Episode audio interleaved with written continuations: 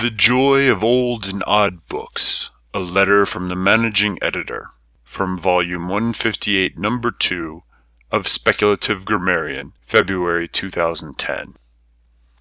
As I was perusing my signed 1355 first edition copy of Jotun Svartalfar's Teach Yourself Gothic in Six Score Minutes per Fortnight, I was struck by the stark disparity between my personal and professional collection of books as compared to the utter disregard for the written word displayed by the general American populace.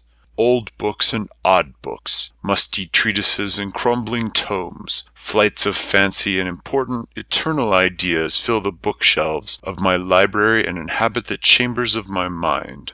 In contrast, the average person, barely deserving of the appellation Homo sapiens, covers what shelves they have with worthless gewgaws, while their minds echo hollowly with a vapid emptiness.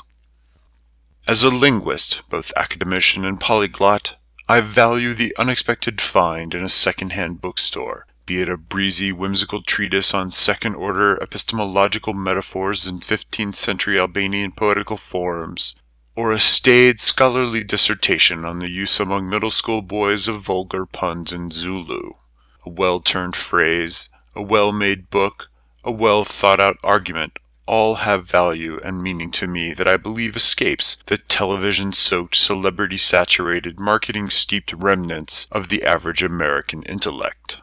I believe that linguistics has afforded me, more than any other intellectual endeavor, this broadness of mind and the concomitant delicate and discerning cognitive palate. Linguistics sensitizes one to language with a small l and to language with a capital L, one's own as well as that of others. It encourages an appreciation of languages that leads to a love of literatures that are not native to one's mother tongue.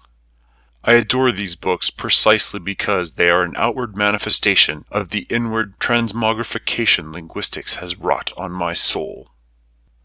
No, wait, I was thinking of philology. Never mind.